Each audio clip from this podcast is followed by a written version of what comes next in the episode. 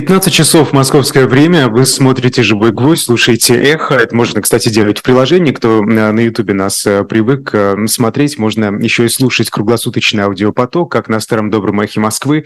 Приложение можно скачать в App Store и Google Play прямо сейчас. «Эхо онлайн» оно называется.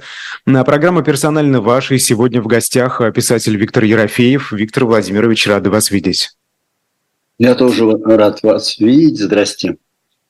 Да, ну вы знаете, тут, наверное, главная тема последних дней – это, конечно, резня на Ближнем Востоке, это конфликт между палестинской автономией, может, между Хамасом, давайте так, наверное, говорить, да, террористами из Хамаса и Израилем. Uh, ужасные картинки, тут даже как-то комментировать, вы знаете, вот, ну, я не нахожу слов, но uh, очень много, многие люди задают вопрос, как такое вообще возможно сегодня? Как такое стало сегодня возможно? Чем это можно объяснить? Вообще есть на этот вопрос ответ? Ну, вы знаете, дело в том, что война порождает войну, и вот э, не было бы э, войны против Украины, возможно, не было бы э, э, этой страшной трагедии э, в Нагорном Карабахе. Она же тоже страшная. Мы просто очень быстро все забываем, потому что э, сегодняшняя жизнь полна. Эта э, трагедия на Ближнем Востоке порождена войной с Украиной, даже отчасти. Но вот эта вот беспомощь перед э, этническими конфликтами, беспомощность перед ненавистью, которую демонстрирует постоянно ООН, говорит о том, что человечество просто недостойно называться человечеством. Дело в том, что вот эта такая утрата возможности остановиться, проанализировать, не допустить и так далее, и так далее, которая просто идет, что называется, навалом в эти дни, говорит о том, что что-то мы очень все, что-то мы очень сильно сдали и, и, и вряд ли соберемся с мыслью для, для того, чтобы что-то сделать нужное и полезное. То есть это длинная, страшная трагедия. Она может закончиться внезапно в том или другом месте, но вспыхнуть в другом, в третьем, пятом, десятом. Ну и, кроме того, мы знаем, что уже шестьсот дней идет война чудовищное в Украине. Это правда, да. Все, все это вот как-то в один момент.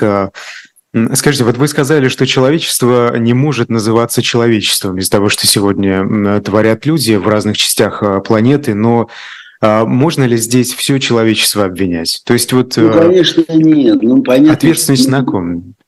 Конечно, мы не можем обвинить детей, бабушек и каких-то очень глубоких провинциалок в том, что все тут все случилось. Хотя, с другой стороны, ясно совершенно, что те же самые провинциалки, те же самые бабушки в течение жизни могли подумать о том, в каком мире они живут. Кто виноват?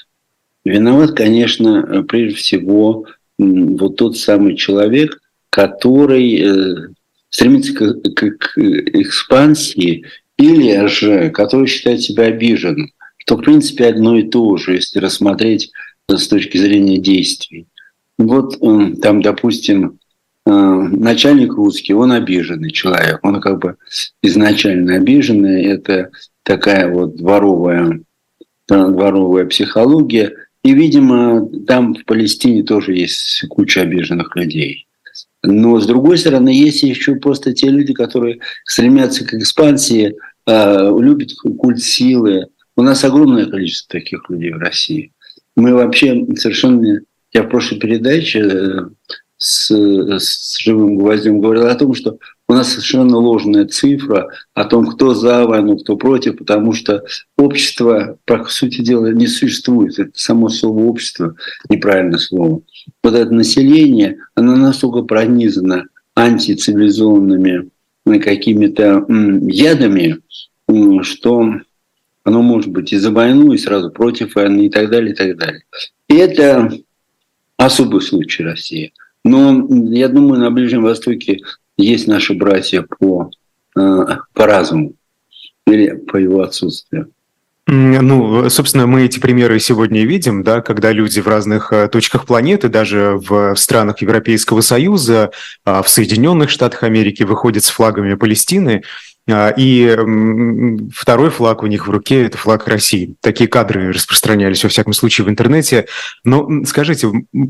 Мы, понятное дело, мы с вами не суд, да, мы не можем кого-то обвинять, выносить приговоры, но в любом случае мы же свое отношение как-то формулируем. И вот ваше личное отношение к этим людям, то есть можно ли считать их тоже отчасти жертвами? Да, они поддерживают, но, может быть, это глупость, может быть, это глупость, которую они, собственно, получили в наследство от той там, политической системы, которая в их стране на протяжении долгих лет существовала. Например, вот если взять Россию, да, это семьдесят лет царствования Советского Союза, где любая воля подавлялась. Ну, мы так немножко лимитируем э, возможности глупости. Глупость была везде. И вот в моей вот новой книге, которая только что... А, завтра она выходит на, на прилавке в Германии, «Великий гопник». Э, кстати говоря, вот она у меня на другом столе. Сейчас покажу ее. Да. Ну, безусловно, это большое событие, так что смотрите, поздравляем вот такая вас. Довольно серьезная большая книжка «Великий гопник». Угу. Это самый вот такой вот гопник, который все стремится превратить в золото, включая спущенную шину. Да? Довольно большая книга. И в этой книге, вы знаете, довольно большое место уделено эпидемии глупости, которая не имеет особого отношения к советской власти и даже и демократии, а имеет больше к антропологии. И мы действительно вот развязали какой-то узелок. Он был завязан. И, видимо, этот завяз, э, завязанный узелок был связан с существованием христианского бога. Я не говорю про мусульманского бога. Там есть свои законы. Не будем их сразу анализировать, так, знаете, с, рубить с плеча. Но христианский бог, которого отменил Ницше, да, так, философский, да, бога нет, и которые Европа донашивает. То есть все равно традиции такие, вот знаете, сохраняются христианские. Вот ну, мы дружили с Анджеем Вайдой, и Вайда мне как-то в конце жизни сказал о том, что Польша могла сохраниться благодаря костелу, то есть католической церкви, да, во время войны. А я ему говорю: Анджей, а когда ты был последний раз в костёле? Он сказал: в тысяча девятьсот сорок седьмом году. Ну вот тут все, все понятно, да?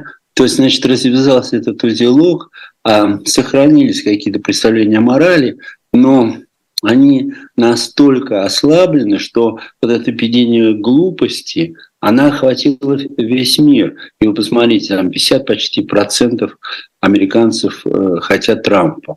Во Франции сорок четыре процента хотят э, Ле Пен. В общем, абсолютно необразованную женщину. Я слежу за французской политикой, и когда она говорит, это, это какая-то беда. Вот. Ну и смотрите, что случилось в Словакии, что в Венгрии, что в других странах. Ну, я... Виктор Владимирович, да. вы, вы знаете, вот эти, этот расцвет правых сил, о котором вы сейчас э, говорите, действительно, это и в Германии, да, альтернатива для а Германии, та же да. самая ультраправая партия, которая набирает э, поддержку среди населения. Но вот лично я, я тоже нахожусь в Евросоюзе и разговариваю тут и с местными жителями, в том числе с русскоговорящими, правда, это отдельная история. И вот они говорят, что они пытаются найти альтернативу. Потому что то, что сейчас э, здесь их, их власть, да, э, либералы, там, демократы, они, собственно, не устраивают, не устраивают, и вот они пытаются найти ответы где-то. А может быть, мы это попробуем, может быть, то. Вот, может быть, это связано с э, какой-то э, кризисом политическим в том числе, ну, конечно, не только с эпидемией глупости. Ну, ну, эпидемия глупости – свидетельство политического кризиса, безусловно. Тут вещи связаны. Дело в том, что ни либерализм, ни демократия сами по себе ничего не спасают, если они не стоят на каком-то серьезном философском фундаменте, а может быть и теологическом. Вот э, нынешняя ситуация в Европе говорит о том, что они э, стоят ну, только на одной ноге или там, на одной руке. Понимаете, то есть нельзя сказать, что вот эти вот философские основания европейской цивилизации ушли, невозможно сказать. Ну, представьте себе Макрона, который исповедует глубокую теологическую мудрость, это довольно сложно. И дело не в том, что надо кого-то звать в церковь. Дело в том, что надо просто осознать, что мы сами по себе тоже искусственный интеллект. Нас, в принципе, породили, нас сотворили. И как сотворенные существа мы должны прислушиваться к тому, кто нас сотворил. А если мы в него не верим, то надо создать такую модель, которая бы помогла нам, тем, тем не менее, договариваться между собой. Этой модели не существует. Наоборот, ведь сейчас все пошло в разнос. В разнос, и, кстати говоря, война в Украине говорит о том, что этот разнос может стать центральной темой Европы, а может даже и мира, если будут еще и какие-то ядерные тут э, добавки к этому конфликту. Вот, поэтому, конечно, политические кризисы, безусловно. Но вот смотрите, если в Европе это наполовину, сейчас вернемся к, вашим, к вашей теме семидесятилетия, если наполовину, то христианские основания были сожжены полностью в России, в Советском Союзе, уничтожены священники, уничтожены вообще понятие религиозности. Ну, сами вы можете представить себе, что это было искоренено абсолютно зверскими методами. А сейчас пришла такая блатная религия, которая служит государству, она блатная. Она не стесняется, она, в общем, собственно, по глазам их начальников видно, что она и действительно, в общем, не маскируется. Поэтому этого нет. Поэтому получается, как бы, с одной стороны, полураспад, да, европейский, а с другой стороны, полный распад. Вот мы в такой вот ситуации существуем. И, ну, можно назвать, что это политический кризис. Я бы назвал это антропологическим кризисом. Но, как мы знаем, история циклична, да, во многом, в глобальных вещах она часто повторяется, и вот эта эпидемия. Вы знаете, как пандемия коронавируса, помните, когда она была в самом разгаре, ученые говорили об этом много и везде, что пандемии повторяются примерно раз в сто лет. Вот в данном случае пандемия, эпидемия, да, э, э, глупости, как вы говорите, она тоже повторяется, она тоже циклична, тоже повторяется с... через там каждые сто лет или как? Ну, я не знаю, так трудно сказать, потому что еще раз э, хочу заметить, что раньше все-таки был вот этот узелок, э, даже глупости завязан э, определенным образом на христианские э, морали, да? И вот если мы возьмем Эразма Роттердамского, который написал «Похвалу глупости», великую книгу, то там все-таки глупость выступает как э, элемент подчиненные общечеловеческим представлениям о добре и зле. Она сейчас вылезла из этого подчинения, она стала доминирующей. Поэтому здесь сказать, что мы имеем дело с повторением, очень трудно, если на, не залезать, наверное, в какие-то уж самые далекие века еще до христианства. Но это надо сделать, как всегда, с осторожностью. А что касается России, то вы знаете, я... Я считаю, что в России вообще не было никогда истории. Вообще Россия не историческая страна. Она представляет собой такую волшебную, очень злую, жесткую волшебную сказку, в которой, в которой одни и те же персонажи, только меняются актеры. И среди этой сказки еще вращается вот такая вот здесь. Да, здесь вращается как карусель, на котором сидят, сидят вот эти вот а, значит, персонажи, а, которых играют актеры, они крутятся, вертятся, и действительно здесь элемент повторения безусловный. И мы знаем, что, в общем, эта волшебная сказка имеет тенденцию повторяться. Если мы возьмем так, в общем, наугад какую-то сказку, связанную с Иваном Дураком, то мы заметим, например, что он на печи выезжает на главную улицу деревни, села, и, и давит население. Они разбегаются, а он смеется. Вот. Ну, что мы можем сказать? Ну, эта печь похожа на танк, наверное, и так далее, и так далее. То есть, в общем, мораль сказки в данном случае не очень отличается. Можно спросить, а как же тогда вот было тогда христианство, православие, а вот все-таки. И вот здесь оказывается очень важный момент нашей собственной биографии России заключается в том, что как раз и сказка съедает христианство, она подавляет его. Потому что в сказке существует момент некоторого странного выживания. Вот именно можно, конечно, сказать еще и то, что христианство не полностью устаканилось, там языческие мотивы и так далее, и так далее, тоже правда. Но это было бы так немножко такая интеллигентская, знаете, шуточка. А так на самом деле, мне кажется, что просто эта сказка, она дает представление о жизни, и эта жизнь работает скорее в системе сказки, чем в системе христианской, э, христианской теологии. Вот и нет истории, но есть сказка. И эта сказка действительно повторяет. И мы тоже повторяем и уроки Ивана Грозного, и Николая Первого, и Ленина со Сталином. Мы видим, как Сталину рождаются новые монументы и все прочее. Тут действительно, что говорить, тут mm-hmm. карусель крутится. Но, видимо, крутится она не, не, не, не, не навечно устроена эта модель, и она, наверное, скоро сломается. Вот тогда мы уже будем говорить о каких-то явлениях уже постсказочной жизни. Ну, о том, что эта карусель рано или поздно сломается, и скорее рано, чем поздно, об этом, по-моему, говорили вообще всегда. Да, всегда, и в итоге она и продолжает так крутиться, иногда даже очень быстро набирает обороты. Я тут да. согласен. Но видите, дело в том, что карусель все равно как бы согласен, да. Ну, просто люди мечтали о том, чтобы она остановилась, в карусель, потому что, конечно, в человека, который оказывается в отчаянном состоянии, очень важна тема надежды. И поэтому, а давайте Это остановим правда. карусель. Вот. Но в данном случае карусель становится не для того, чтобы исповедовать э, нам с вами надежду, а для того, чтобы э, было ясно, что уже и Иван Дурака, и все, все, все эти персонажи, они куда-то уходят в сторону, возникают новые реальности, и, видимо, они будут связаны с какой-то новой страной, которая существует на месте этой.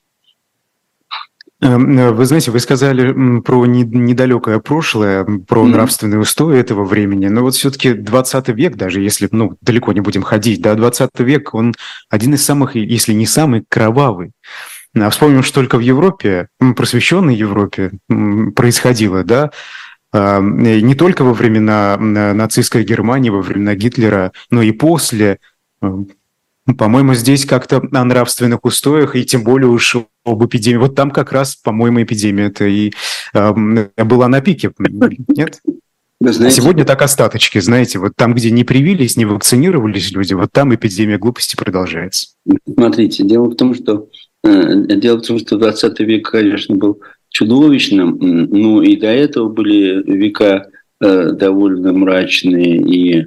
и мучительно для человечества. В общем, беда заключается в том, что, несмотря на, на мощную литературную э, империю, можно сказать, человечества, которая довольно неплохо изучила человека, э, несмотря на театр, несмотря дальше на кино, кино и все прочее, мы все равно даем какую-то фору человеку.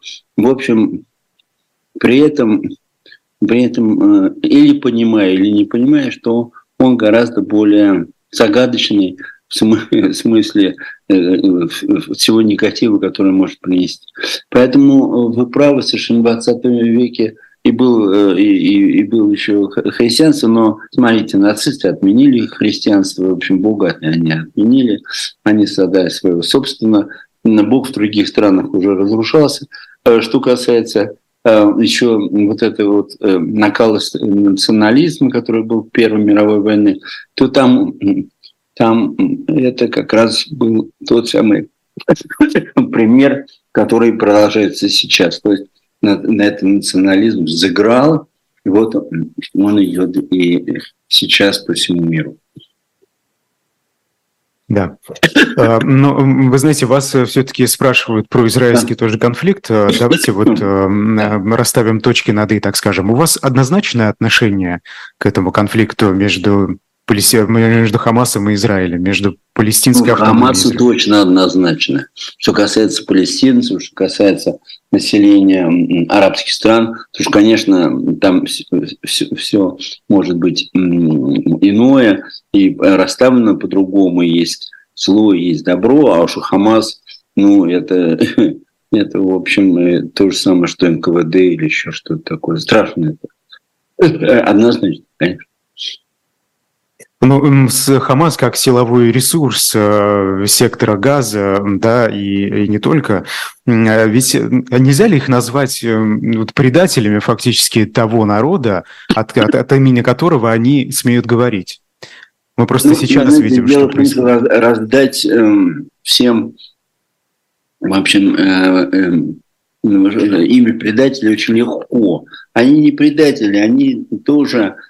вскормлены вот этой ненавистью к чужому, к инородцу, к иноверцу, которая, в общем, поощряется разными религиями. Поэтому здесь, может быть, они не предатели с точки зрения их религии, но они предатели просто по отношению к человечеству, потому что человечество, в принципе, строится на, на системе, в общем, единого происхождения, да, единого происхождения, которое включает в себя самозащиту. Здесь мы видим совершенно другое. Mm-hmm. В связи вот с теми кадрами жестоких убийств на территории Израиля, да, вот я тут просто э, один из примеров. В кибуце на юге, да, накануне были обнаружены десятки тел мирных жителей, в том числе э, детей, которые были очень жестоко убиты. Да, двести Это подтвердило, тел убиты, да, да. Да, подтвердила армия обороны Израиля. Но вы знаете, вот после того, как эти кадры видишь, действительно эмоции берут вверх, это правда. И многие, наверное, на порыве этих эмоций, наверное, их можно понять, э, какие-то достаточно жестокие вещи э, э, говорят. Например, например, призывают полностью сравнять с землей. А сектор Газа — это не только вот с этим конфликтом связано. Да? Скажите, вот это что? Это, это деструктивно или нет? Ну, понимаете, первые эмоции, особенно связанные с, со смертью невинных людей, детей, вообще мир, мирного населения, они не нуждаются в, в, в судах. Это просто крик отчаяния. И поэтому он раздается и в Украине тоже. И поэтому основываться на этом и говорить, что э, как к этому относиться, невозможно. Если кирпич упал вам на ногу, и вы кричите, ну, это еще повезло вам, что на ногу, и вы кричите, это не значит, что я подойду к вам и скажу, что вы кричите. Вы кричите, потому что это очень больно. То же самое и здесь.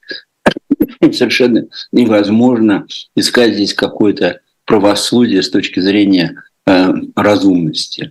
Другое дело, что, конечно, там ситуация ненормальная. И она была ненормальная еще с конца сороковых годов. И какие-то люди специально делали ее ненормальной. Есть на этот счет много всяких соображений. Она действительно взрывоопасная, и она постоянно взрывоопасная. Но вообще в мире много таких точек взрывоопасных, и их становится, к сожалению, не меньше, а больше.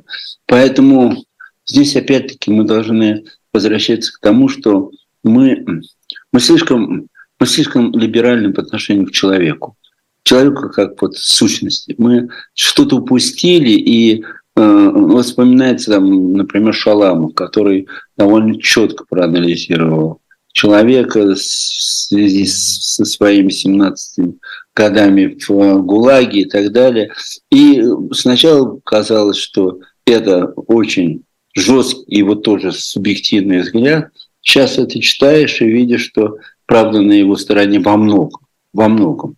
Поэтому э, мы привыкли... Э, э, Мы привыкли к умиротворению человека. Вот западные демократии умиротворяли Гитлера, а мы умиротворяем человека. Мы, значит, даем ему постоянно какие-то объяснения, почему он так себя повел или иначе, что там значит, вот эта ситуация с сектором газа, она действительно не, не политически не совсем верна, и потом кто-то ее поддерживает, кто-то критикует и так далее, и так далее. Возникают такие распорки, и на, на, это, на этих распорках возникает несчастье. Поэтому здесь мы можем до бесконечности это обсуждать. Это, надо сказать, то, что сделал Хамас, это чудовищно. То, что он фестиваль, то, что он кибуц уничтожил, то, что вообще расстрелял, увел в заложники, это совершенно античеловечно, это абсолютно чудовищно блатная психология, если говорить нормальным русским языком.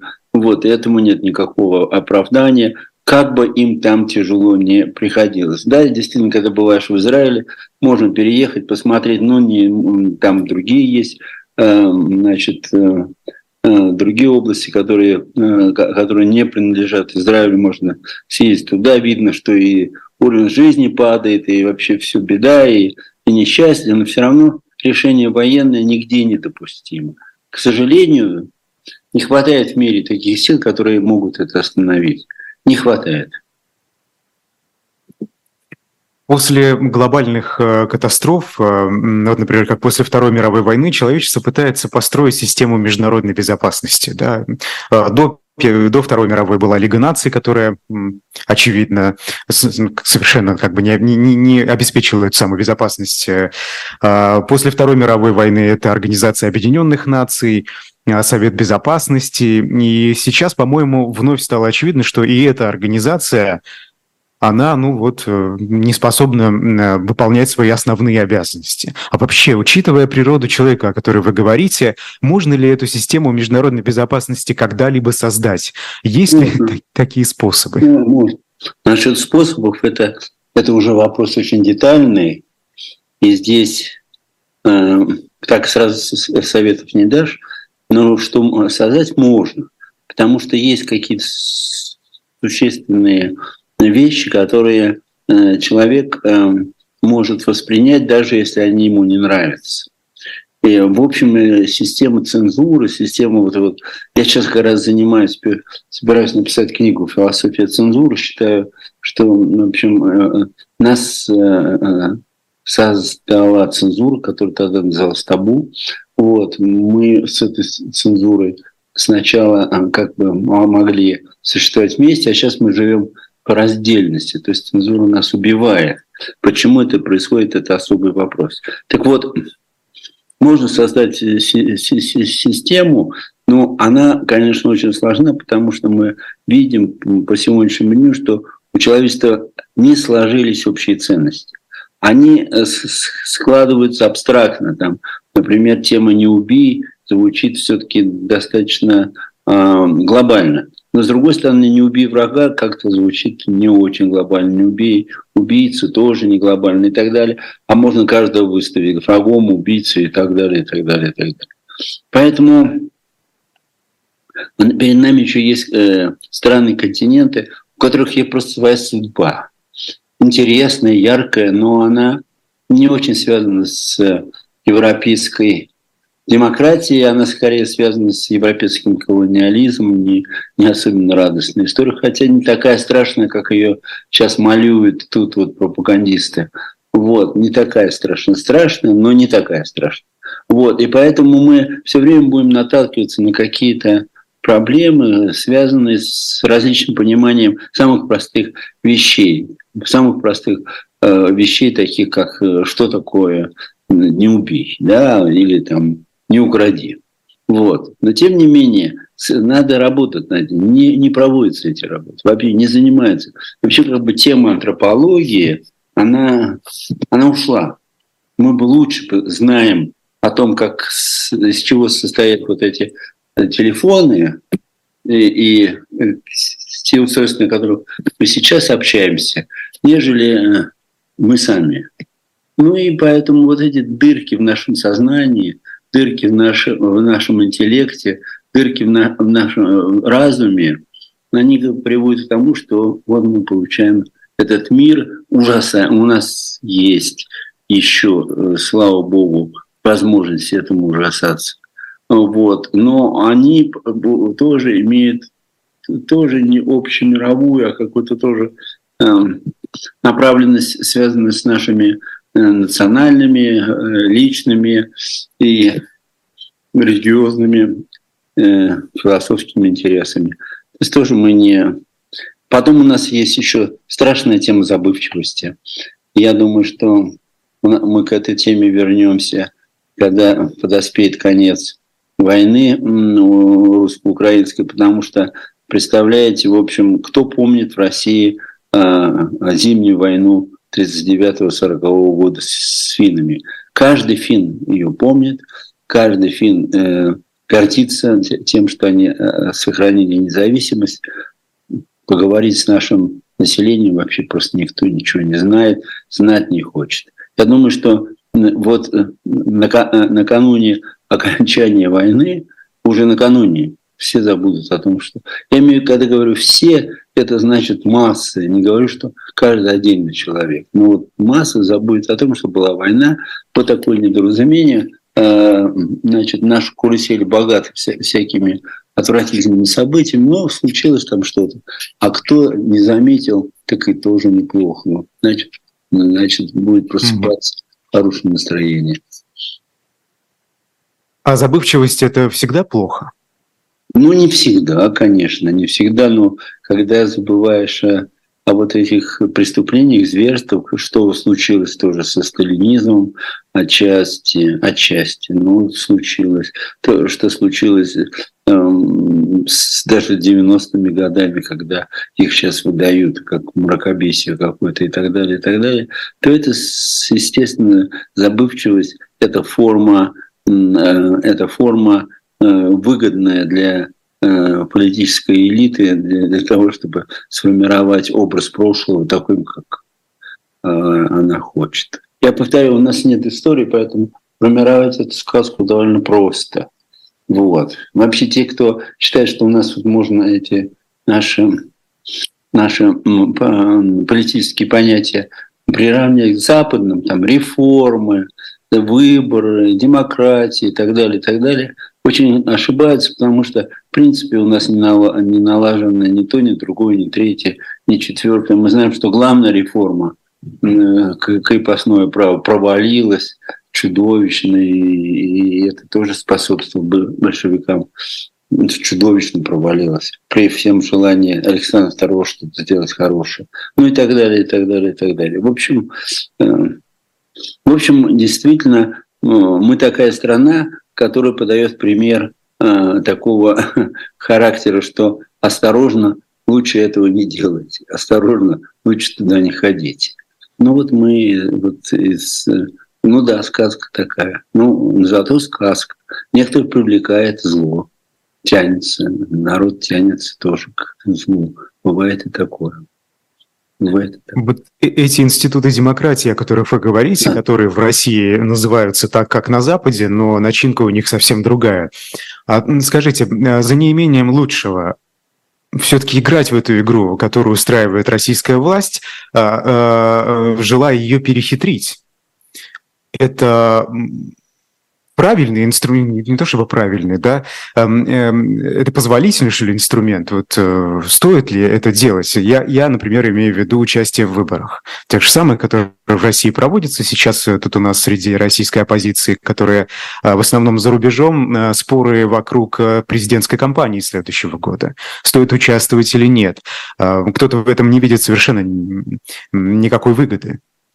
Вы знаете, дело в том, что пусть каждый исходит из каких-то своих соображений. Тут глобальных советов не может быть, потому что каждый человек у нас в России, он начинен какими-то разными верами, он, он, он как вот стёганое одеяло. Там немножко коммунизма, немножко мракобесия, немножко русской литературы в нем есть, немножко, немножко каких-то традиций семейных и все прочее.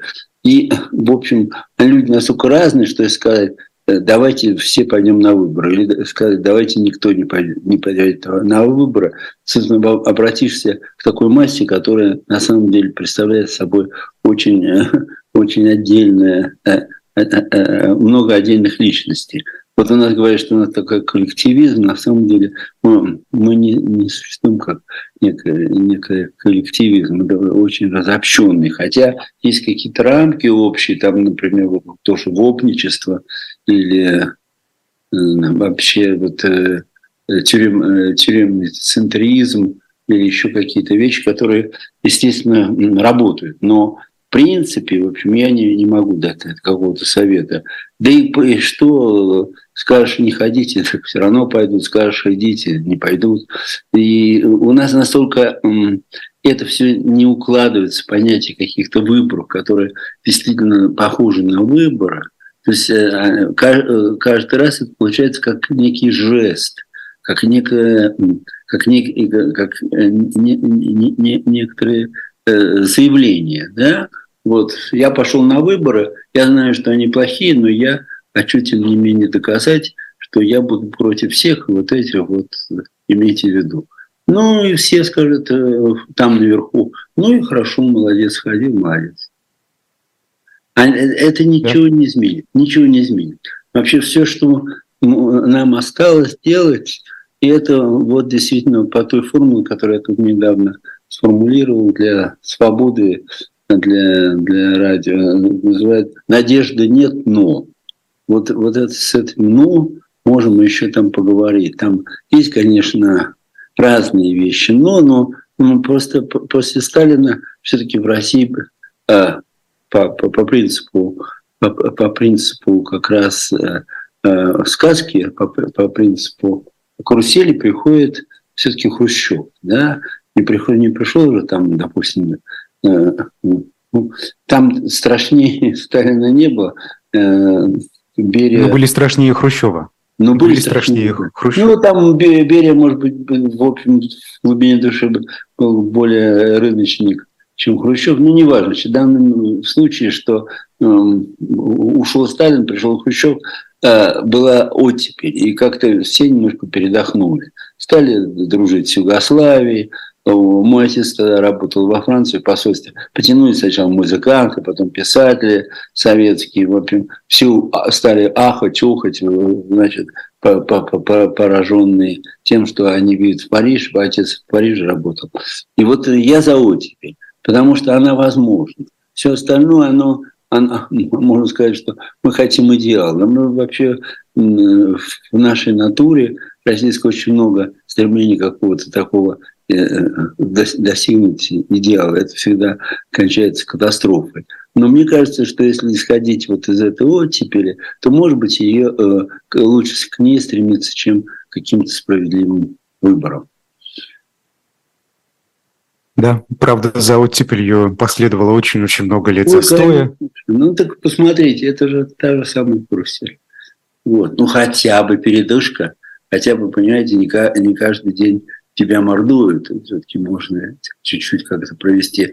Смотрите, появились шестидесятники, появилась замечательная русская живопись, русская абстракция, появился театр, вообще чего только не появилось. Огромное количество вещей, которые до сих пор мы, мы ценим, и для нас они важны.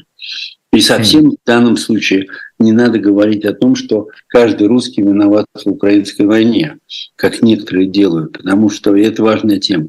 Потому что, слушайте, опять-таки Карусель говорит о том, что одни русские уехали, э, белые, в эмиграции и отказались э, с, с, иметь отношение к коммунистам. Они же не виноваты были целиком в, в том, что Ленин пришел к власти. Это была некоторая случайность. Само появление, само, потому что карусель подразумевает случайное явление. Вот, поэтому есть огромное количество людей, которые виноваты в войне, но огульно говорить о том, что вот все виноваты, русская культура виновата. Да, русская культура в какой-то степени действительно была пронизана токами имперства, безусловно. Тут с этим спорить невозможно. Но любая культура была пронизана токами. Любая.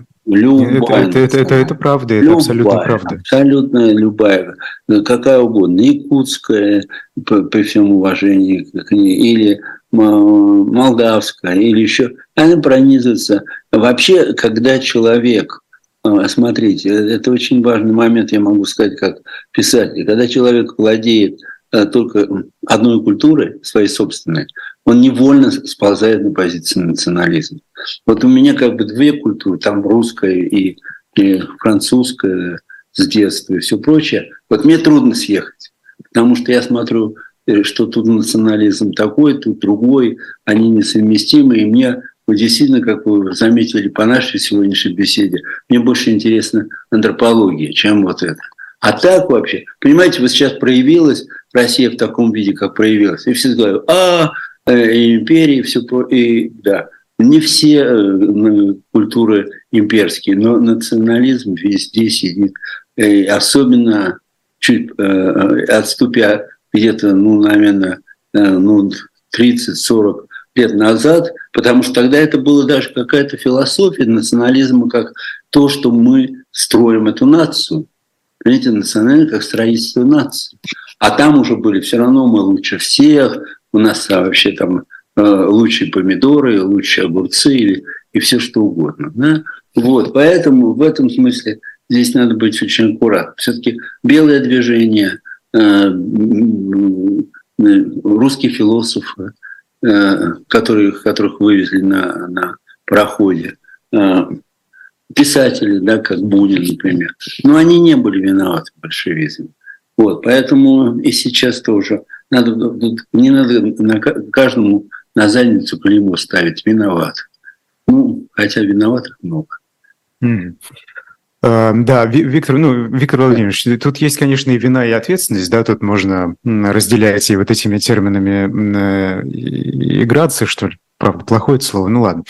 Вы знаете, ну, раз уж идеология национализма, это правда, вот сегодня в России что? Вот я, давайте, раз уж мы на фоне событий в Израиле разговариваем, да, вот я просто приведу пример. За два дня в Израиле мобилизовали триста тысяч служивших в армии граждан. Люди приходили сами, многие мы видели в интернете эти кадры, выстраивались очереди, пошли в армию и представители, и дети политиков, и сами политики. Среди них немало репатриантов из России. Ну вот что происходило в России во время мобилизации. По-моему, разница, конечно, очевидна в ситуациях. Но все же давайте мы попробуем ее как-то сформулировать. Это что? Это идеология в России. Не настолько она вот эффективна, что она может людей мобилизовать. Ну, дело в том, что вообще подавляющая идеология в России, которая существует на всех уровнях, это такой пофигизм. Вот. Он может развиваться в разные стороны, но пофигизм и мобилизация — это не самые близкие понятия. Просто пофигизм иногда самому человеку не помогает. Это не значит, что если человек пофигист, то он, значит, там, например, выкраивает для себя лучшее будущее. Но он все-таки выкраивает что-то такое, что дает ему так или иначе выжить. Вот. Мобилизация – это не лучший способ выжить. Поэтому пофигистов, которые просто миллионы, миллионы, я вообще считаю, что это основное население нашей сказки, оно, конечно, против мобилизации. И, надо сказать, в данном случае мобилизация была связана с определенной, в общем-то, с определенной выдумкой властей там, про нацизм, там, про все, про все, про все. Вот. Но и это тоже не, не имеет большого значение, потому что э, в финскую войну тоже придумывали всякую ерунду и так далее, и так далее. И, в общем-то, брали просто тех, которые попадались под руку. А другое дело, что такие мобилизованные, они и на фронте остаются пофигистами. Ну, там просто сталкиваешься с какими-то экстремальными ситуациями, то есть там экзистенция пульсирует, пока тебя не убьют. Вот, так что, может быть, там что-то происходит, какой-то, в общем, в голове какой-то переворот. Но он же при возвращении, я имею в виду, этот солдат может опять превратиться в пофигиста, а может превратиться в страшного бандита, потому что все позволено. Вот, поэтому другое дело, там защита, защита Родины у, в Израиле, она всегда была на высоте с сороковых годов, поэтому ничего удивительного, что там очереди. Но даже если пос- посмотреть на историю э, сионизма, да, это объединение, защита и так далее всеобщее. Хорошо, ну вот идеология Владимира Путина, путинского режима, давайте так скажем. В России есть какие-то хотя бы ну, тезисы, что ли, уже сформи- сформулированные вот этой идеологии? Просто лично я, я теряюсь что-то да нет, да, в этих во всех. Идеологии нет. Идеология – это вот гопничество. Разве это идеология? Нет, это, это форма жизни, это стиль жизни, это философия жизни.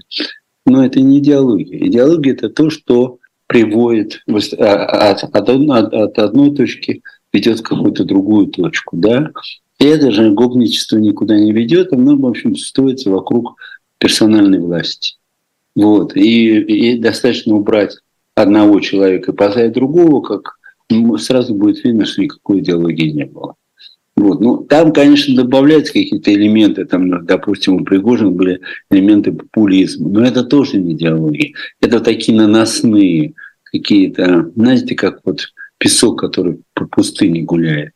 Вот. Но это не фундаментально. Ну, а так вот куражится, вот что там философия таких людей, покуражится, ну, гопничество, чистого вида. Очень много похоже на то, что происходит просто за решеткой э, у бандитов. То же самое. Вот, поэтому здесь разница небольшая. Но вот так вот упереться во власть, но каждый гопник не сдается, он хочет править вечно. Отсюда. А давайте, да, давайте мы с вами определимся, что, что такое гопник, вот кого вы понимаете под этим? Вы понимаете, дело в том, что про гопника тоже можно разные составить представления, но на самом деле это небольшой хулиган, который является хозяином двора в лучшем смысле. Да, то есть он, он пугает девчонок, он, мальчишки все перед ним, значит, трясутся, даже и взрослые дядьки какие-то ему опасаются. То есть он такое воплощение власти на определенном местном дворовом уровне. Вот. Ну, он ловит кайф от власти, и он ловит кайф от безнаказанности, потому что он может себе позволить делать больше, чем гопник, человек, который любит безнаказанность, власть и э, любит у- у- получать удовольствие от унижения тоже. Потому что если власть, то как она используется? Чтобы унизить, высмеять человека, все. Если мы наложим на портрет значит, наших, нашего любимого начальника, все беру в кавычках, вот, то мы получаем примерно то же самое. Вот, и унижение, и, и радость власти, и, и, и все того, что перечислено. Идеологии тут нет. Тут есть mm-hmm. вот какие-то собраны в одну кучу, сложены в одну кучу какие-то инстинкты. Инстинкты очень примитивные. Вот. Ну и потом вот это еще совершенно замечательная обидчивость. Она же ведь, э, э, она, она вам, вам во многом проступает в гопнике, потому что для того, чтобы как-то себя оправдать, он должен найти еще обоснование. Не потому, что он без этого э, проиграет, но ему же нужен тоже какой-то корень. Вот его, значит, каким-то образом значит, поставили в дурацкое положение, и он мстит. Он может за это мстить годами. Вот мы тоже видим по элите, что там такое мщение происходит. Э, просто, просто э, оно закономерное. Экономерно и последовательно. А кто протагонист в этой истории? Есть гопник, а есть? Протагонист вы имеете в виду в истории э, России? А, ну, не обязательно. Вот, вот есть гопник, да, будь он в России э, во власти, будь он где, где-либо угодно, да. Вот есть гопник, кто ему противостоит? Ну, То есть, и, есть и, ли сила добра? Значит, как его ему... Нет, нет, нет. Дело, сила добра – это... Это сказочное определение, это для России может быть, они существуют, они очень слабые. Нет, есть сила культуры. Она тоже не, не, не, не бог весь какой э, набора качеств, но тем не менее эта сила культуры выперла из страны огромное количество людей, которые не согласились. Что они уехали? Они потому что были связаны. Вот если в России нет истории, то культура уж точно есть. И эта культура им сказала, указала на дверь, сказала, вы согласны с этим? Нет. Ну вот тогда еще. Вот это и есть. И культура, и здесь, кстати говоря, вот в этой книге «Великий гопник» как раз состоят две России. Россия великого гопника и Россия культуры, которая тоже иногда оказывается в дурацком положении, много там тоже своего, своего тщеславия, своих каких-то глупостей. Но с другой стороны, все-таки есть какая-то основа русской культуры, которая дает, дает ей быть сильной. И главная основа — это бесконечное воображение. Здесь сила, тут власть и, и культура соединяются. Почему книга получилась такая, как она есть? Потому что власть — это бесконечная сила воображения придумать, что есть неонацисты во всем мире сейчас. Это надо просто иметь бесконечное воображение. Неонацизм и в Израиле, и, и в Норвегии, и, и где только нет. И в Исландии, в, в маленькой Исландии, там тоже нацисты. А с другой стороны, есть бесконечная сила воображения в русской культуре. Ну, например, Достоевский, «Преступление и наказание». Это какая-то невероятная э, книга. Это не потому, что там кто-то кого-то там убил, или двух старушек, или, или там еще чего-то случилось. А просто потому, что ты видишь, как эти все линии вытягиваются в какие-то бесконечные вещи, и они тебе дают возможность, в общем, что-то увидеть. Не все разглядеть, но что-то увидеть. И вот это вот поразительно в русской культуре, бесконечное воображение в лучшем смысле, а в русской политике в худшем смысле. Вот они э, так вот на морозе безобразным образом целуются. Да, разглядеть подробности в том, на что обычно вот так вот пристально не всматриваются. Точно. Да. Вот эта культура, о которой вы говорите, возрождается ли она? Вот давайте просто посмотрим, что в России, в России происходит. Власти не жалеют денег на пропаганду среди детей. С начала войны траты на патриотическое воспитание, это в кавычках, выросли в десять раз. А в следующем году на эти цели в бюджете заложено сорок пять миллиардов рублей, из которых больше двадцати достанутся движению первых. Это вот это вот возрождение пионерии, да, как российские власти сегодня это представляют. А культура уехала, люди уехали из России, способные, а, не все, правда, но много. Что будет-то вот там, что останется внутри? Ну, будет ли культура возрождаться? У нас опыт-то есть большой. Наша сказка же, она, повторяю, она же крутится, она не стоит на месте. Ну, значит, э, э, уехали там э, гораздо более сильные люди э, после революции, уехали потрясающие философы мирового значения, уехали очень мощные писатели. Писатели, правда, есть тоже хорошие, которые уехали э, сейчас, но вообще философов, конечно, таких нет. Вот, уехала и, и родилась такая, в общем, скромная, гремучая куча, куча советских писателей, советской культуры, которая, с другой стороны, все равно что-то из себя выплеснула. Ну, я что не говорю, там, там был гений Платонов, который вообще взял и описал это непонятно с чего. Он сам не понимал, что он делает. Он ходил к Горькому, говорит, вот напечатайте книжку «Котлобан и Челенгур». А Горький прочитал, в восторге был.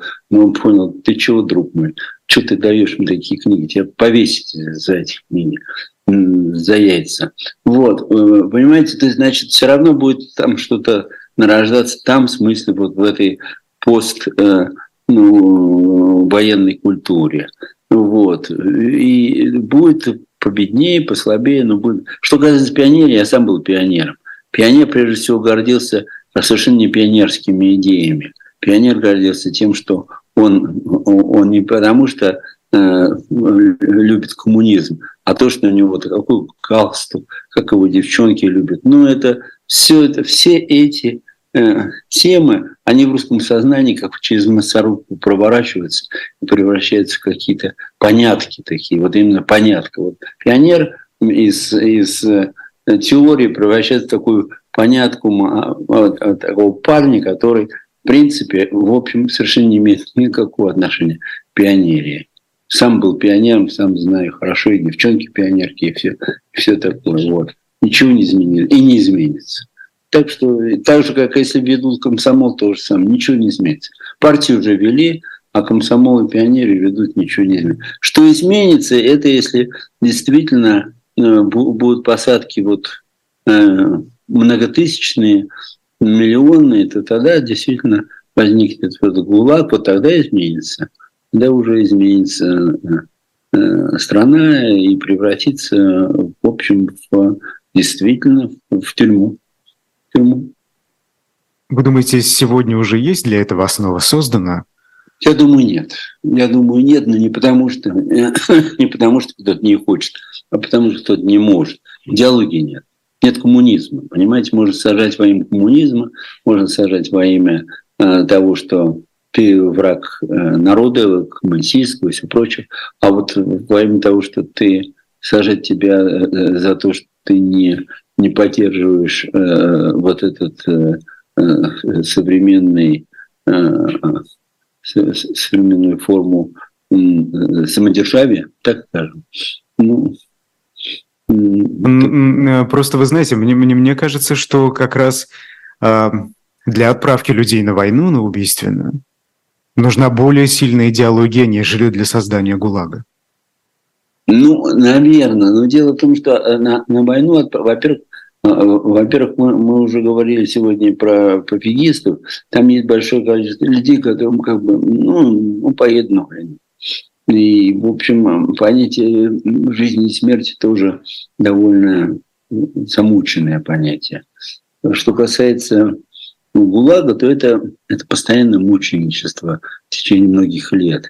Какой бы ты ни был пофигизм, тебе там все равно плохо.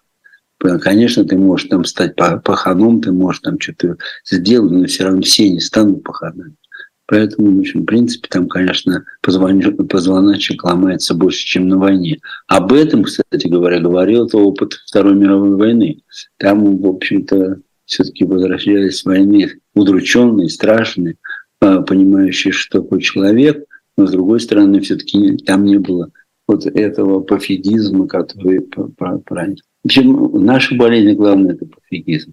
Она даже не болезнь, это просто вот, э, пофигизм, и, и вот болезнь – это глупость. А пофигизм – это уже состояние, это когда сожгли, знаете, там сердце, легкие, почки отбили, все, и появился пофигизм, такой особый человек. Вот я, я, их, я не знаю, какой, я их постоянно в России вижу, этих пофигистов. Они там… Они у меня там шоферами работали, когда у меня были деньги, и я работал на телевизоре, у меня была программа. И, они, они везде возникали, работали и все прочее. Абсолютные пофигисты.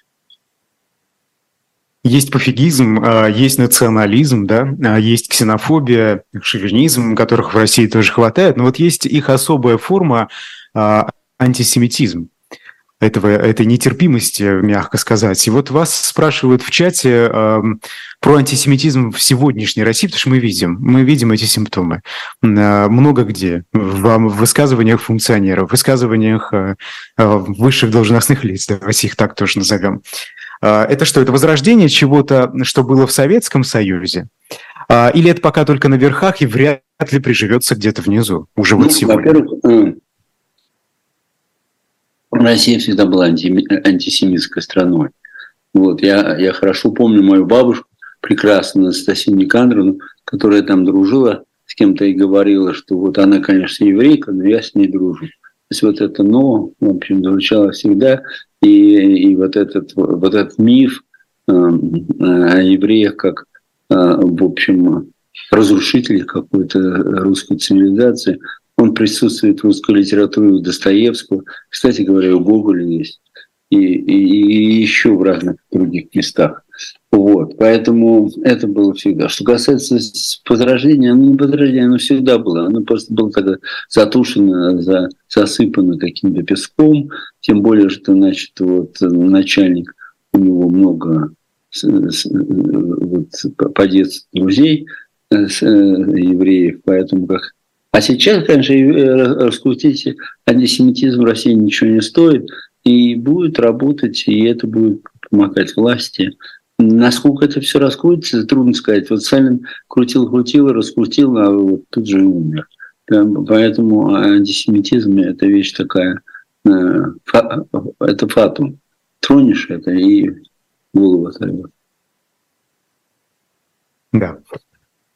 А, ну, давайте, наверное, последний вопрос, потому что у нас время заканчивается. Его тут задавали тоже в чате. Про вот эти все конфликты. Не только Израиль, Хамас и Палестина, не только Россия и Украина. эта война, все-таки вот, вот этот конфликт, он между чем и чем? Между диктатурой и демократией, между прошлым и будущим?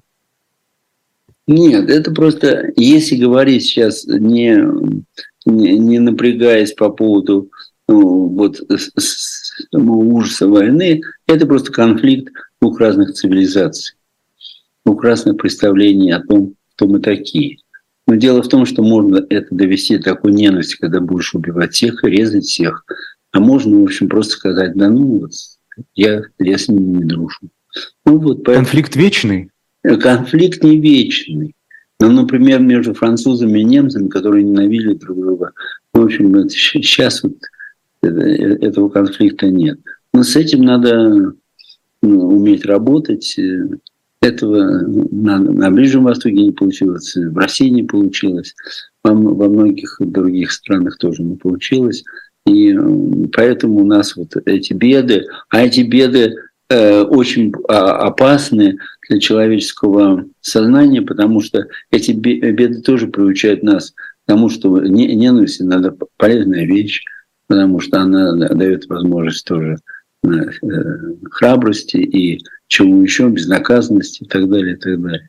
В общем, ситуация не лучшая. Но вообще, мне кажется, что вот, что там выборы, не выборы, это как, кто хочет, тот пойдет, кто хочет, не пойдет, но сохранить свое человеческое достоинство. И вот поэтому я вот тоже сделал этот вот э, сейчас альманах «Выход», э, собрал пятьдесят очень сильных писателей, которые уехали. Вот, и, и там вот первый раз за многие годы зазвучала тема человеческого достоинства. Вот это меня радует. Главное, более важно, чем эксперименты, более важно, чем какие-то, значит, споры о, о, о том и другом представлении о будущем России. Все. Человеческое достоинство. Просто сохранить человеческое достоинство, mm-hmm. тогда что-то получится. Спасибо большое. Персонально вашим сегодня был писатель Виктор Ерофеев, я Айдар Ахмадиев. Эфиры продолжаются. До свидания. До свидания. Всего доброго.